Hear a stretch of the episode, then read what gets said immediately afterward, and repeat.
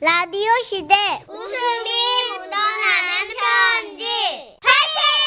편지 제목 902호 사람들 대전 광역시에서 박성범 님이 주신 사연입니다. 30만 원 상당의 상품 보내드리고요. 1등급 한우 등심 1000g 받게 되는 주간 베스트 후보 그리고 200만 원 상당의 안마자를 받는 월간 베스트 후보가 되셨습니다. 선희 누님, 천식 형님, 요즘같이 힘든 시기에 두 분 다 수고가 많으십니다. 아유 네. 아닙니다. 예. 아이고, 진짜 우리 사연 주신 이분도 너무너무 수고가 많으십니다. 네. 우리 모두 수고가 많으십니다. 그러네요. 네. 아, 저는 대전의 한 대형마트 수상 코너에서 일하는 청년입니다. 네. 올해 서른 살이고요. 아이고 한창 여드름 나겠네요. 예. 서른 살인데. 이제 수염 나고요. 아이, 좀 그럼요, 네. 나는 나이. 그럼요. 어허. 며칠 전 제가 일을 하던 중에 급한 마음에 광어 화로를 썰다가 그만 칼에 베인 겁니다. 아이고. 일을 하다 보면 워낙 이런 일이 많아서 대수롭지 않게 병원을 갔는데 수술까지 해야 될 상황이더라고요. 난생 처음 입원을 하는데 처음엔 적응이 안 됐어요. 병문 안으로만 와봤지 제가 환자복을 입고 입원할 줄은 꿈에도 몰랐거든요. 그러게요. 하지만 전 이곳에서 웃음과 행복을 찾았습니다. 자, 지금부터요. 대전 땡땡땡 병원 902호의 왁자지껄 사람들의 이야기를 들려드리겠습니다. 수술 후 입원 병실에 들어갔는데요. 왁자지껄하던 말소리가 갑자기 이렇게 조용해지더니 일동 저를 보시더라고요. 마치 군대 처음 들어간 신병을 보는 듯한 내무반의 모습이랄까? 저는 저의 움직임을 따라 눈동자 10개가 같이 움직이는 걸 보았습니다. 붕대로 칭칭 감은 제 손을 본 할아버지께서 혀를 끌끌 차시며 물어보셨어요. 아이고 저기 총각 바나나 좋아해? 응? 당연히 어쩌다 다쳤나 이렇게 물어볼 줄 알았는데 뜬금없이 바나나라뇨? 아, 예, 예, 바나나 좋아합니다. 아 그래?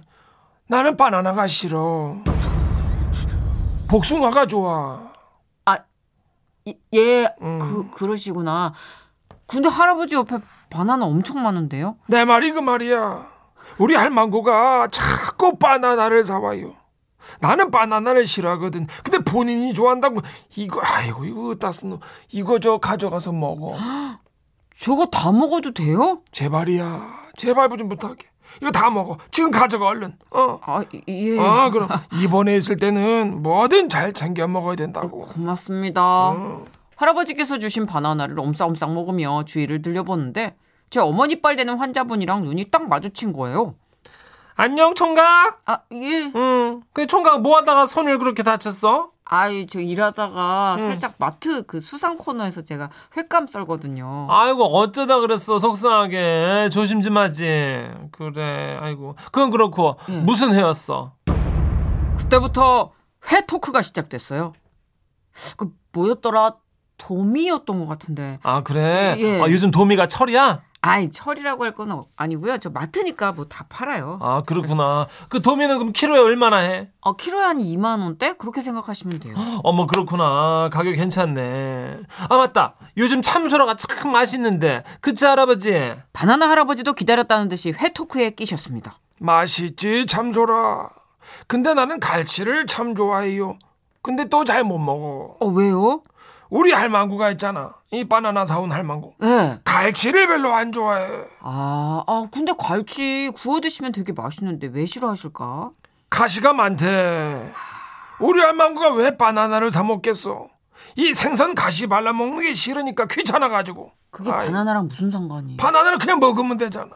아. 발라낼 게 없다 이거야. 아. 참 세상 편하게 살라고 그래. 아주 날로 먹는 게 지쳐서 내가 아주 그냥. 아, 예. 아이고 참. 근데 요즘은요, 갈치 손질해서 나오는 것도 있어요, 할아버지. 네. 우리 진우 아버지도 말이야 그렇게 갈치 발라먹는 걸 싫어하더라고 아, 진호가 아드님 성함. 아니야. 저 집 강아지 이름이 진호야. 이진호. 몰랐지? 예, 몰랐어요. 어.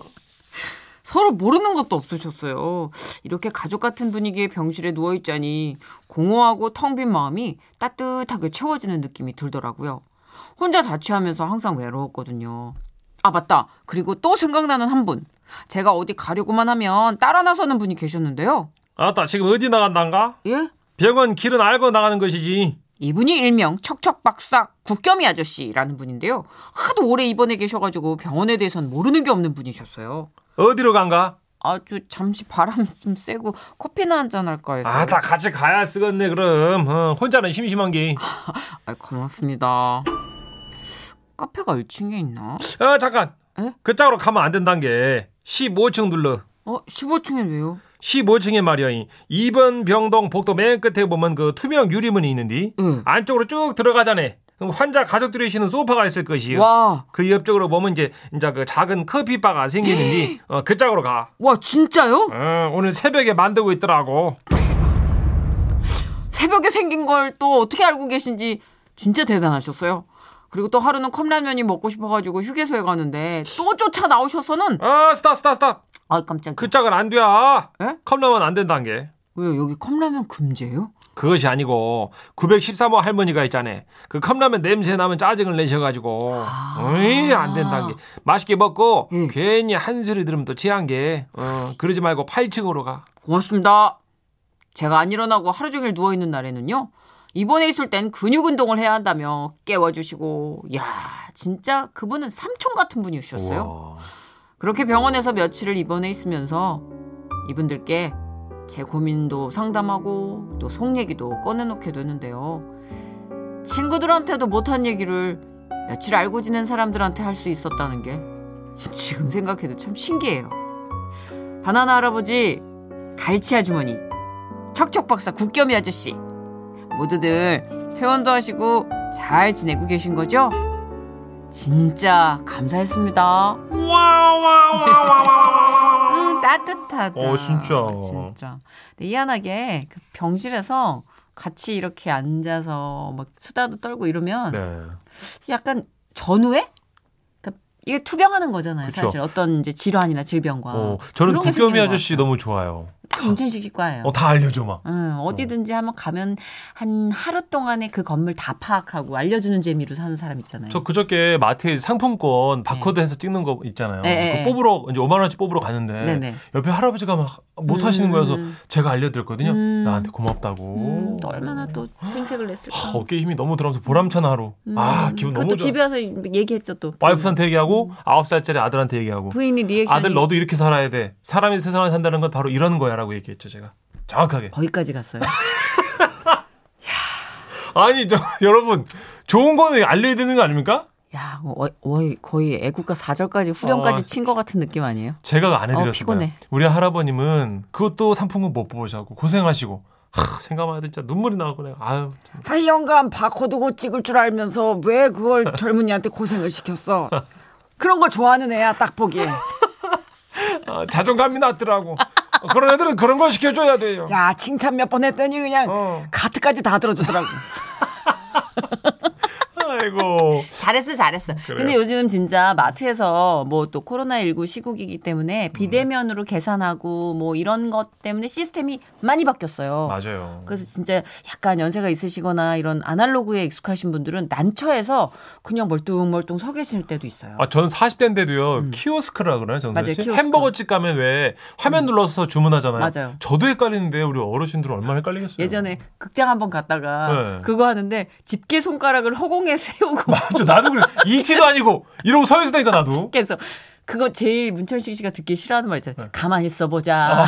이거 아, 나 진짜, 저는 여러분 죽을 때까지 그 말 안 하고 싶었거든요. 나 이거 하더라니까, 내가 그거를. 잠깐만 있어보자. 이게 어딜 눌러야 되는 거야? 이러면서. 아주 그런 거 있어. 뒤에 또 사람 서 있으면 좀 초조해. 그죠? 아, 맞아요. 불안하고. 시국이 변하고 있고 또 우리가 만질 것들이 음. 많이 변화하고 있어요. 그쵸. 음, 익숙한 것들이 점점 사라져가고 있어서 그렇죠. 예. 도와드려야 돼요. 그럼요. 서로 돕고 살죠, 우리. 잘했어, 잘했어. 예, 예. 이런 얘기를 좀 남이 해주고 싶은데 자기가 다 하니까. 자, 아, 내가 안 하면 정선 씨가 모르잖아요. 우리가 해드리는 거지, 내가. 예. 광고를 들은 것 같아요. 광고를 들어야 되는데, 예. 하여튼 진짜 중요한 광고 듣고 올게요.